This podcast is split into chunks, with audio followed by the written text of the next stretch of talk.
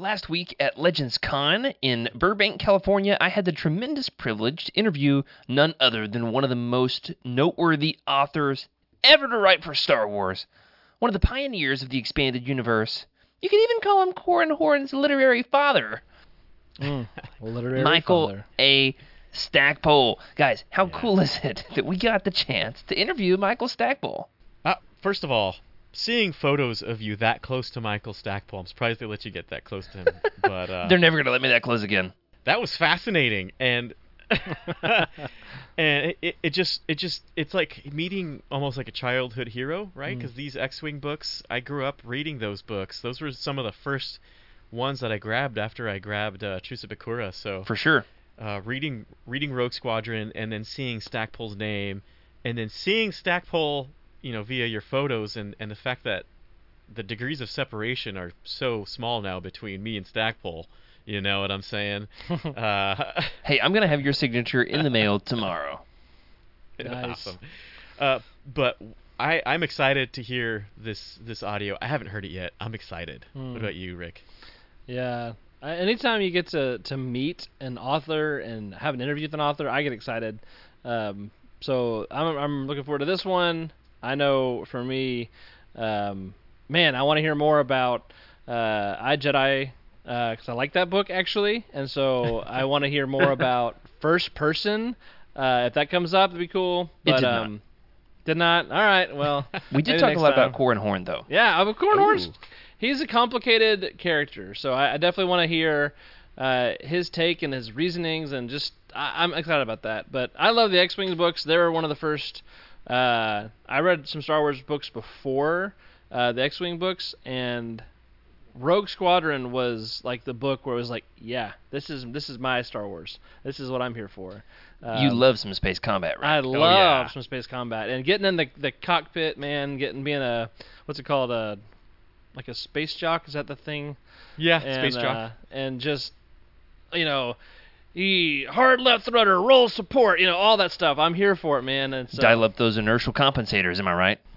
Yeah. Stackpole does it well. Stackpole does does space combat yeah, really well. absolutely.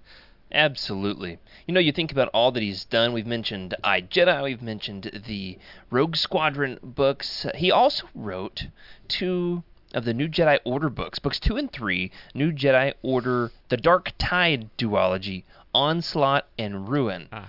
You know, uh, not to flex or anything, but I did get my hardcover copy of the two of those uh, signed at the convention, which was pretty Okay. cool. But uh, he also did some collaborating with uh, other notable Legends authors, which we're going to mention some of these stories at least briefly in passing in this interview.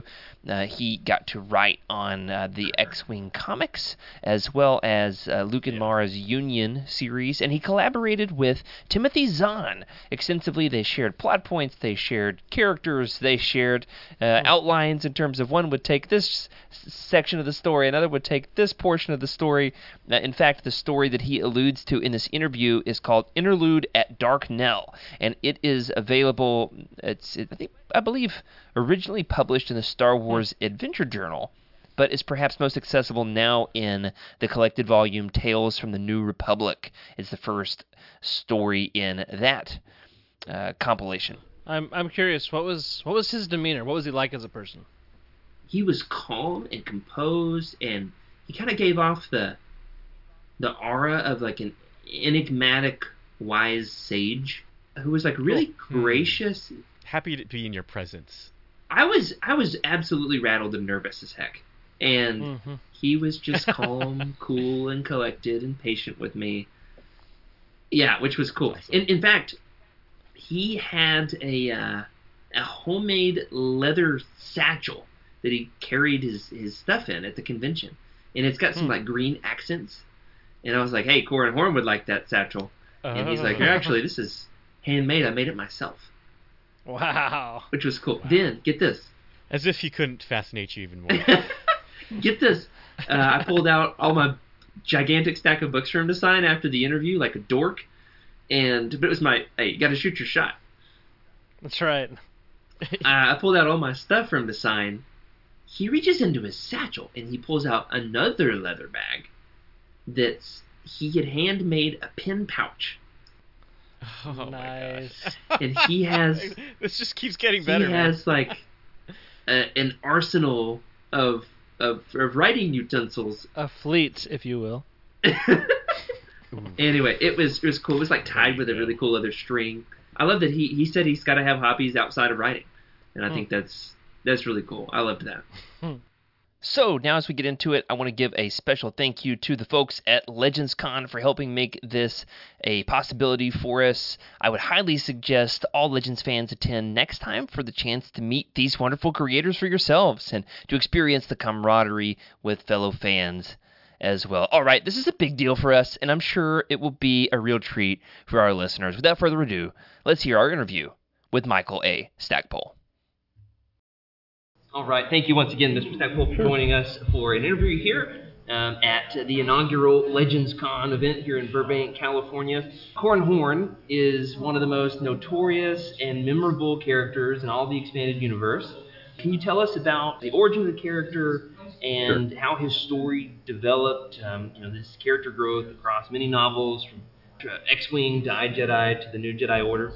Sure. Um, as I was researching the Star Wars universe to do uh, to build the cast, um, for Corellians we had had Wedge Antilles, who was going to have to be a character. There was Han Solo, who was unbelievably well-known character, and the two of them had uh, a background of having been smugglers on one level or another. And I realized that one, Corellians play a big part in the universe, but two, not everybody can be a smuggler. Sure.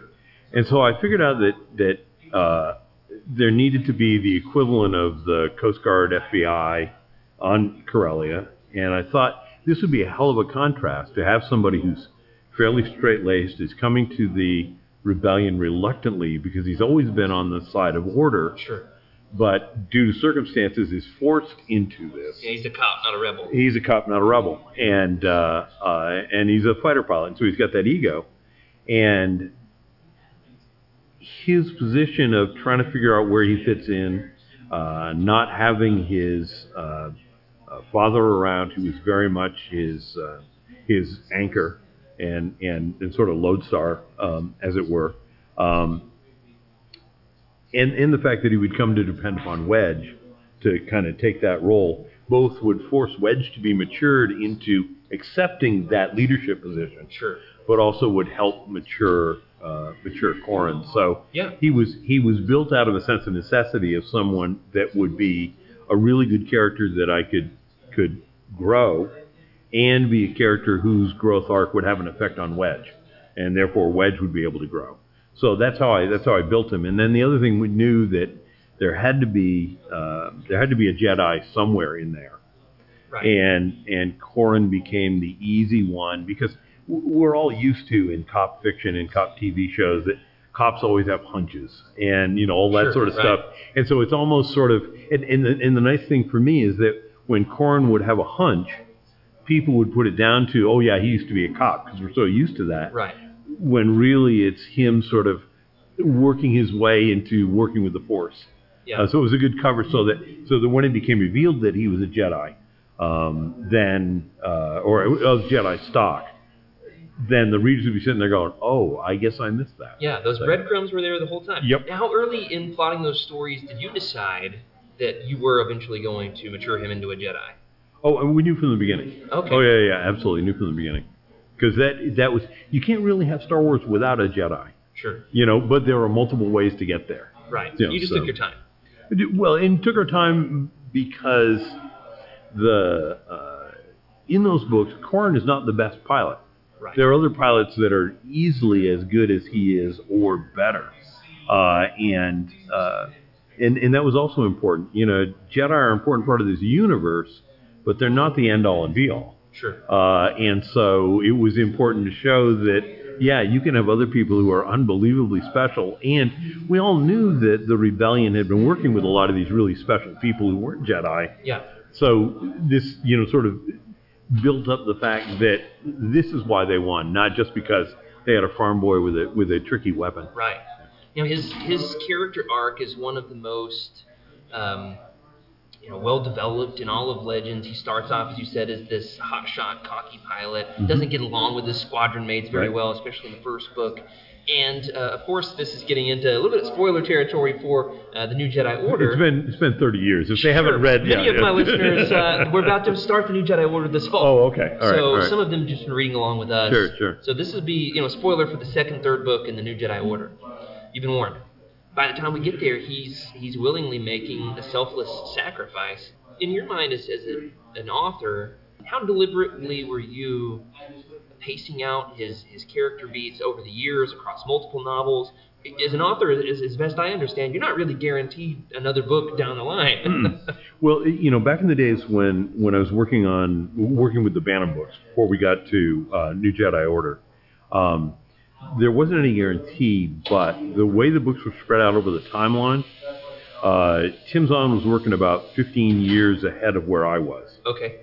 And in conversations with Tim and how we built things out, um, Tim and I would exchange ideas about how these characters had matured, you know, where they were going, what their journey was, so that Tim could reflect Corran or other characters later on in their journey. And at the minimum, that forced me to think about where those characters were going to be. Okay. And so, so I mean, really, if you go starting with with Corran being a hotshot pilot, he also didn't have a lot of responsibilities.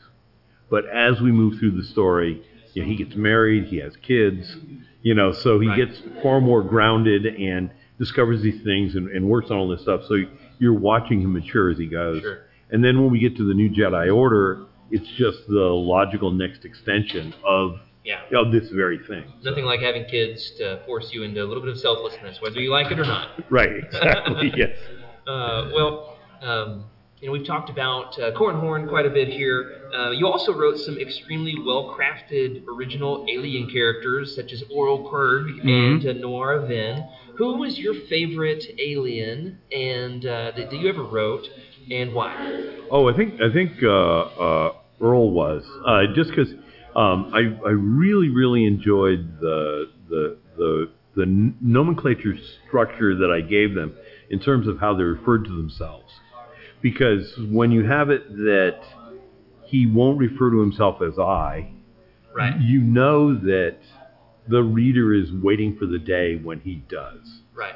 and and just having him do all of this cool heroic stuff such that he builds up to the point where somebody would say okay it's okay you can do that Yeah. Eventually, you can embrace it. it was a lot of fun and and and as a result he was also he was a character that was very uh, he had a real subtle sense of humor and uh, a very noble character um, and so he was just a lot of fun to write just a lot of fun to play with So- Sure. and I think you know the second, secondarily, the one that I got to do a lot with and really enjoyed was Elegos. Oh, sure. Um, you know, and I mean Elegos went through a fairly short arc, uh, you know, with me, and which does not end as as hopefully as we might want. no, it does not. But but it also was you know one of those growth arcs and a very heroic arc, and so so he was a lot of fun to write. Good, good. One of the things I love about uh, going back to Ooryl Qrygg, it's hard to say. Ooryl It is. Qrygg it is. is yeah, how you yeah, pronounce it. Yeah. One of the things I think that works is that he's such a humble character paired with Corran, whose ego is just through the canopy of the cockpit. Yep. Yep. And so absolutely. they work well as, as wingmen together. yeah. Yeah. yeah. Well, you know, one of the things that uh, really struck us in our recent read through of the Rogue Squadron books is that the Bactavirus plot really became oddly familiar uh, to re- real world events a couple of years ago. Right. Uh, how is it that you predicted a biovirus decades before it became a reality, and, and uh, how has that uh, that response from fans changed because of the coronavirus? Um, well, one, I mean, it was very easy to. Uh, uh, what I ended up doing with the Krytos virus was really, uh, from what I'd learned researching um uh, Marburg and Ebola, uh, and also AIDS. Because wow, AIDS, did your research. because oh yeah, because the book um, and the band played on uh, really talked about the intersection of uh, public health policy and social policy and, and how that creates problems. And so that was the soul of here we're going to have a virus that only affects non humans to drive a wedge between the non humans and humans within the rebellion. Right. Um, And then with Ebola, you got very much the effects of how nasty uh, this thing could be uh, and the existential threat that it was. So, you know, combining those two things and, and creating the Krytos virus, uh, you know, it was just waiting there on the table. You know, uh,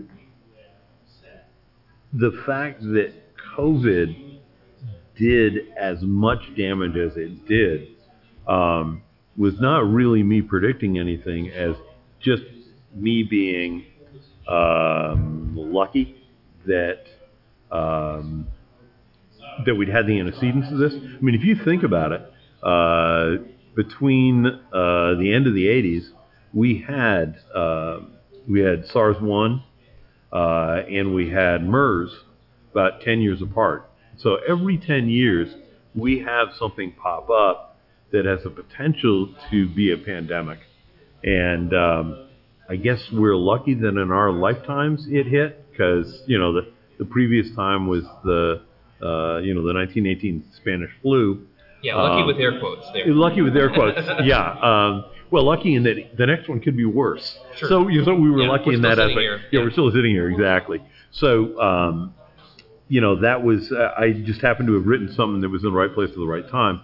Fact was that the Krytos virus and Star Wars books, I mean, are so popular that there were a lot of people who had read that, and all of a sudden were going, "Oh my God, deja vu!" I've seen this before. Uh, yeah, exactly. And uh, and so that was uh, that was weird. Uh, To the second part of your question about how does that change the experience for readers, there are a lot of readers, uh, I think, who had looked at the Krytos virus as this is an interesting novel problem, you know, so it gets treated as an intellectual exercise.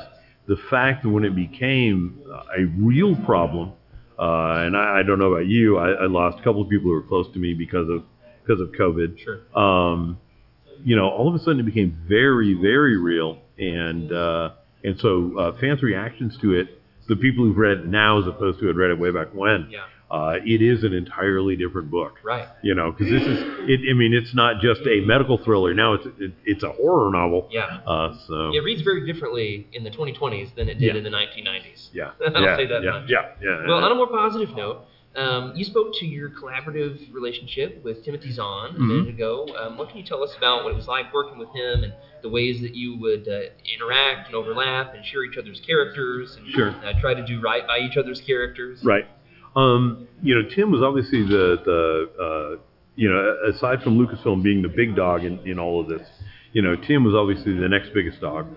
Uh, and if you didn't have respect for Tim's characters, um, you would lose the respect of, of, of all the readers out there. Right. Um, you know, I was lucky that Tim and I were friends, um, and we have writing styles that are relatively close to each other, that we could do things back and forth. Um, I mean, the first collaborations that we did were the stories for West End, and we always plotted those in four parts. Um, Tim would always do the first part. I would do part two and part three, Okay. and then he would do part four. Close it out. Right. Right, and so it just, I mean, it worked out really, really well that the stories um, meshed together that way, and that was a lot of fun. You know, the the the the mechanics of the collaboration would be literally we would get together at a convention, and just like you and I are sitting here in a corner of a large room, we would sit down in a in a at a, at a show and you know just chat and say, oh yeah, you're doing that, I, I'm going to do this. Um, you know, other people that uh, uh, uh, well, literally, um, I remember one morning with Tim. Uh, he while I was writing, uh, wasn't while I was doing I Jedi. It was uh, shortly thereafter. Um, uh, Tim called up and said, "So what are you doing today?" And I said, "I just created the best TIE fighter pilot ever." Uh, and he said, "Really? What's his name? Because I, I can use him." Oh yeah. And so Tim, in doing Vision and working at the beginning of Vision, was looking for a pilot that that Thrawn would clone and you know have out there for when he needed them. right. And here I created Baron Fel. Sure. And and we literally we had a 45 minute phone conversation from that. We plotted out his entire history. I wrote it up, sent it to Tim, and this was the probable career of Baron Fel that he and I worked off for about two and a half, three years before Lucasfilm ever saw the document. Oh really? Uh, Wow. yeah, it wasn't. It was literally not until the New Jedi Order meeting, uh, the first meeting, that uh, I handed Lucasfilm a copy of that document.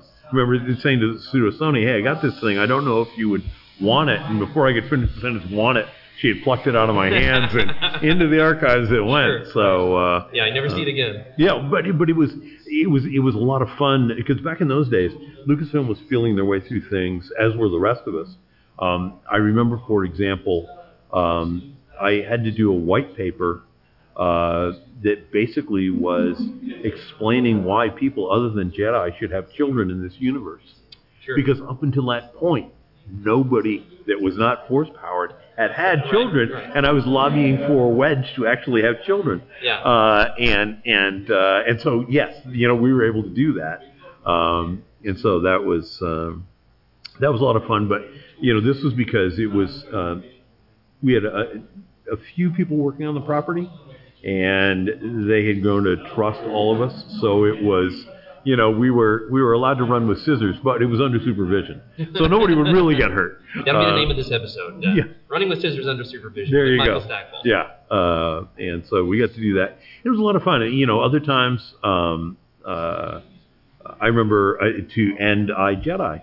Um, I called Kevin J. Anderson and I said, "Look, you're doing the new Jedi Knight books, um, or uh, yeah, the Young Jedi Knight books. Right. Um, are you?" Uh, I said, "Are you using uh, uh, the old Sith Temple, uh, Exar Kun's old Sith Temple?" And Kevin said, "Nope." And I said, "Great, I'm blowing it up." and that was the that was the sort of stuff that we could, you know. And I would have a footnote in the book saying, you know, I know I'm blowing this up. I, I checked with Kevin; he's not using it. Boom, you know. And it was because it was the perfect way to tie, tie up the story. And and and Lucasfilm was trusting us enough that they were willing to go ahead and say, yeah, okay, I guess this works. You Sure. know, so I love that. That's fantastic. I've styled my Star Wars collection, my, my podcast studio slash collection at home is, is based on the the Rebel base on Yavin 4. And so Okay, it's right. set in there. I hope nobody blows mine up, though. yeah, yeah, yeah. Well, it was only a small part. It was the Sith Temple off to the side. Nobody. yeah, outside the window. That's right. Yeah. Well, the X-wing books are a really fantastic combination of two drastically different tones: um, dynamic space combat and soap operatic romantic relationships. Right. Did you write the relationship drama to balance out the space combat, or was the space combat a cover to allow you to write the relationship drama? Which came first, the chicken or the egg, the space combat or the or the romance? Well, I mean, it, practically speaking, because the, the stories were built off a, li- a, a license to the X-wing game, Sure.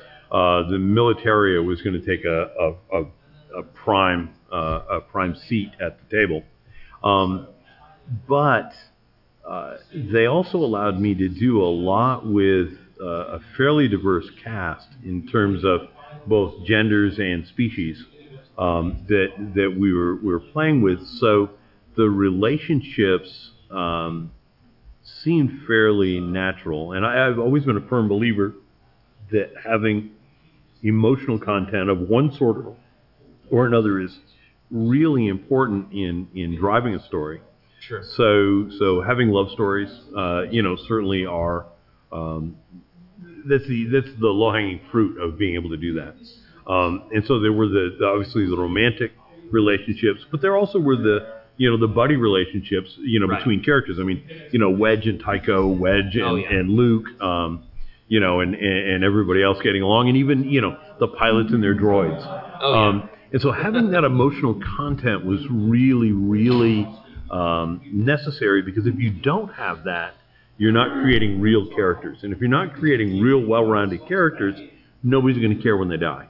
Sure. And one of the things we knew right from the get-go is not everybody was getting out of the X-wing books alive. Yeah. You know, One of the things that shocked me as a kid, I first read this, and you're Right. a third of the way into the first book, and, and one of the rogues dies, and there's a funeral. Well, and and, and and and she died very specifically the way she died to be not fair.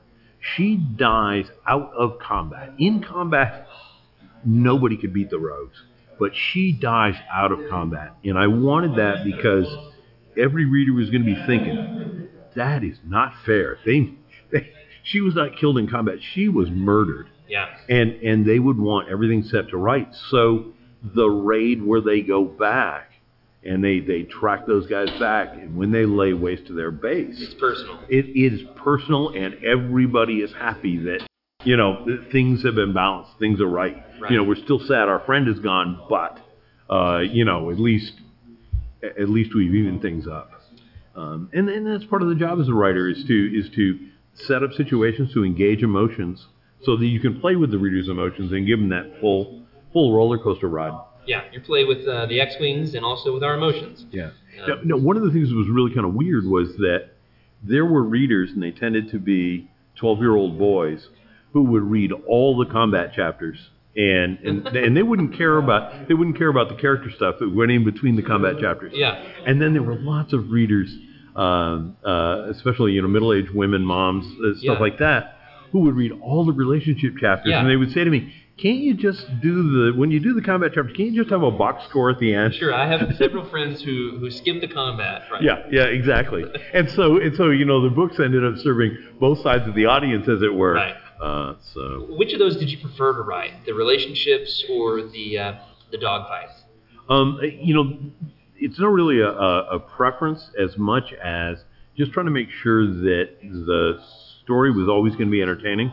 So the the relationship stuff would engage uh, generally on a humorous level and on a uh, an emotional level, and so you, you definitely wanted that. And then with the combats, one of the things that's really really important in a book where you're doing where it's going to be action heavy, is that you have to make the challenges scale without just uh, an um, just without a, a, a number scale. So you know you can't have you know Corran engages and shoots one pilot in one chapter, and then three chapters later it's now two on one, he's okay, and the next one is four on one and he's okay, and then eight on one and he's okay. Because once you get to eight on one, it's like then why did he struggle with one on one? So it's not at all balanced. Lose the stakes. Right. So you have to, you then have to give the reader different things to worry about, you know, and, and sometimes you get to do both. When, when Tycho takes an unarmed shuttle into combat to be, you know, essentially to be a target so they can actually hit something, Right. you know, that's an unbelievably heroic act for Tycho to be doing Right. and it's also you know it's also tough flying for everybody else so you get the excitement but you're also now suddenly learning something about Tycho Right. So- Yeah, and there's certainly stakes because you've already Oh, yeah. shown Yep. that nobody's safe. yeah yeah exactly you can you can die you can be maimed you know Right. so yeah Well, one final question for you Sure. today, and we'll cut you loose. Recently, the Rogue Squadron books have been re-released as part of the Essential Legends collection. Yep. Uh, hot off the heels of that, we've got I Jedi yep coming out as well. How have you seen a new generation of readers discover your books all over again, and how do you feel about having your books being re-released? oh one I, I love them I, I think the covers are gorgeous and I really I, I love that larger size and you know for all of us who are getting older you know larger pages means there's more space so we can actually read maybe without our glasses Yeah. Um, uh, what's weird is you get a lot of people who are who are buying those books to just to having to hold and, and read for the first time. There are a lot of people who buy those books as souvenirs. Sure. You know, they, they remember reading them 10, 15 years ago. They've lost them in a half a dozen moves. Uh, you know, and now's their chance to get this nice uniform set of the books. Right. Uh, and I think that's, I mean, that's really, really cool. Uh, yeah, I, I really like seeing that treatment. And the fact that at least the first four got the unabridged audio that they never had. And that's Sure. all very, very cool. yeah, as you're well. read by Marc Thompson. Yep. Fantastically done. Oh, yeah, yeah, yeah. Yeah, absolutely. Well, we're looking forward to seeing uh, a new generation of fans fall in love with I Jedi all over again, um, just like we have all fallen in love with Corran Horn. And so, thank you for bringing that character to life, for uh, My giving us pleasure. a little bit of time this afternoon. No, my pleasure. Thank you very much for asking. Yes, sir.